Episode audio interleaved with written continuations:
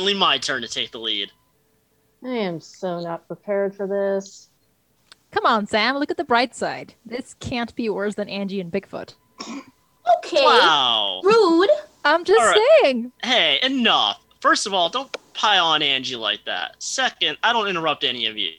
Now, Blue Cheese Bigfoot was great, and the Ghost River Triangle is a big poop, but it's not the poop we're here to discuss. We haven't had the chance to dig into my particular area of specialty yet. Pirate Queen time.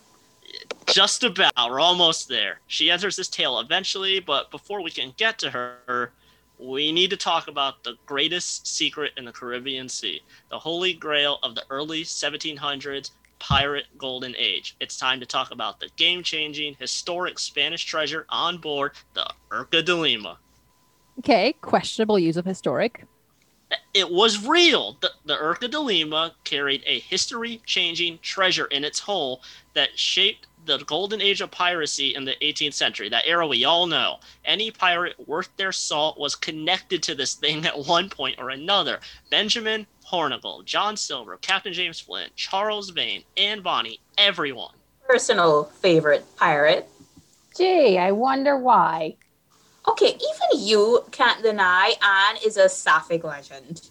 Okay, fine, she is, but how is this relevant?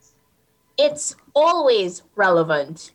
And in fact, Anne Bonny's romantic adventures are uniquely tied to many of the key players in our tale here. There are some rumors that Bonny was romantically involved with the pirate queen herself. Ha! All right, now, in July of 1715, the Urca de Lima departed Havana bound for Cadiz, Spain. The treasure contained within was rumored to be worth about 5 million in gold and supposedly also had some separate object that we can get into later.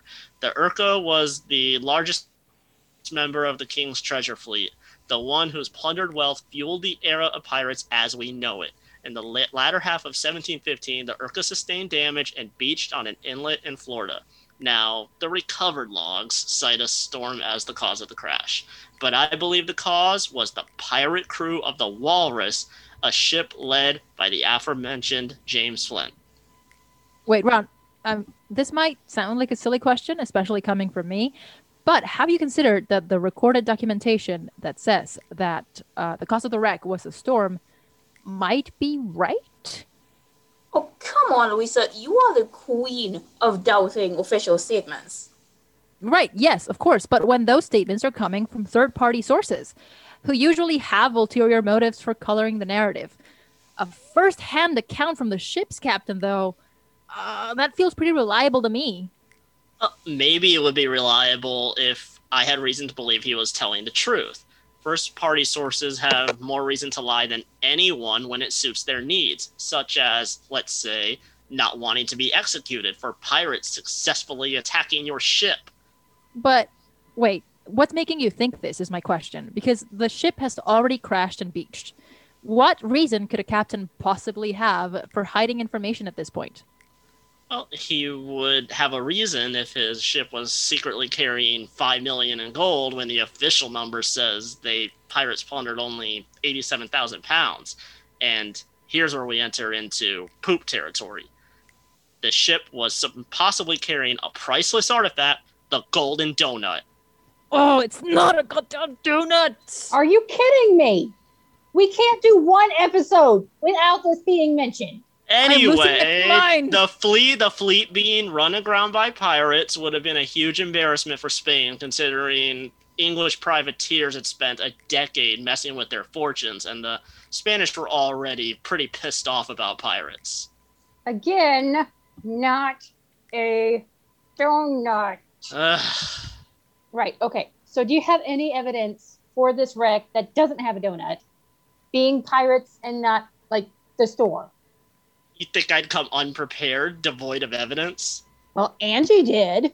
Hey, I had evidence. You were too busy interrupting. Maybe if you just had that donut, you could listen better. You would are be obsessed with time. donuts. You Okay. are obsessed with oh donuts. come You on! Chill. Stop it! And- Stop it! No! No! Both of you! We are not doing this again. It took you two 10 minutes to calm down last time. Mm, Ron. Ron, please continue. Hmm. Thank you.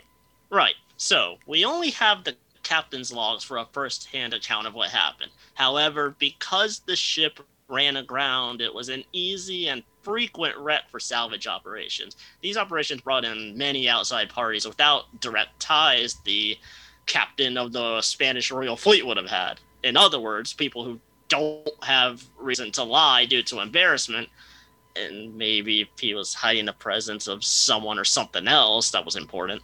But anyway, records from one such uh, third party gave a detailed description of the grounded Urca. Quote, the hull and keen had been smashed asunder clean in the middle, blackened wood splintered along the shore. To the bow, a hole cleaved in the port side. Her mainmast was ruined, the fighting top snapped in ruined pieces, barely kept together by the rigging. Details are right there, black and white. black and wood, hole in the bow, the mast snapped. The ship was in a fight. If I had to guess, they tried to seek shelter in an inlet because of the attack and ran aground. Okay, I hear you. Uh, that actually makes sense, but we have to think about all of the moving parts here. If they were under attack, would an experienced captain, and I mean, we have to assume that this was an experienced captain because the king wouldn't have had anyone less at the helm of the supposed crown jewel of the treasure fleet. And side note, I'm not even convinced about the treasure part. In fact, that's the part that's bothering me. But I, well, um, okay, I'm running into a tangent. My question is, would an experienced captain carelessly run aground if they were being attacked? Th- This is where the, the storm, I admit, does come into play. It, it would cause limited visibility and would explain how the pirates got the jump on the Urca in the first place. Okay, hold on. You don't get to pick and choose the facts of the story when they're convenient to you. I I didn't pick and choose. I never denied the presence of a storm, just the idea that the storm was the cause for the ship running aground. There are solid rumors otherwise, and the records to back them up. And just like Louisa said, we're assuming this is an experienced captain. Weather in the Caribbean can change in a few hours. Any experienced captain of the time must have known this and known how to read the weather. And also looking at that, so this crash happened later in the year, right, Ron? I don't have an exact date, but it was a few weeks after it departed harbor, which was in July. July. That's hurricane season. And right before August, which anyone who frequents the Caribbean would know, that's the height of the season. So, why would an experienced captain set sail right before the most dangerous time to be on the Caribbean seas? Unless there was something in the hull of that ship he or his boss, the king, were concerned about just sitting in a harbor four months in the heart of pirate territory. Angie, did you just use our own logic against us? Maybe I did. She did, and she's just getting started. And I'm just getting started. I suspect the Walrus to be the pirate crew behind the actual attack of the Urca de Lima because of the Revenge, a Spanish man of war, which reported seeing her in the same area around that time. But Flint wasn't the only pirate looking for the Urca. Months later, in December, Charles Vane took a crew containing Anne Bonny to capture a Spanish mail ship. Why would they go after a simple mail ship carrying nothing of monetary value unless they knew that by intercepting Spanish communications, they could find the location of the Urca and whatever important donuts may be hidden on board.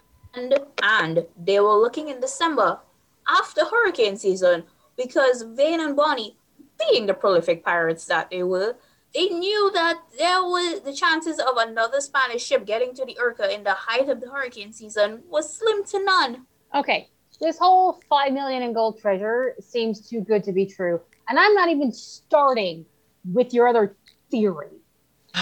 Yeah, actually, I'm gonna look into that, into the Golden uh, Warrior, la- and I'll get back to you later.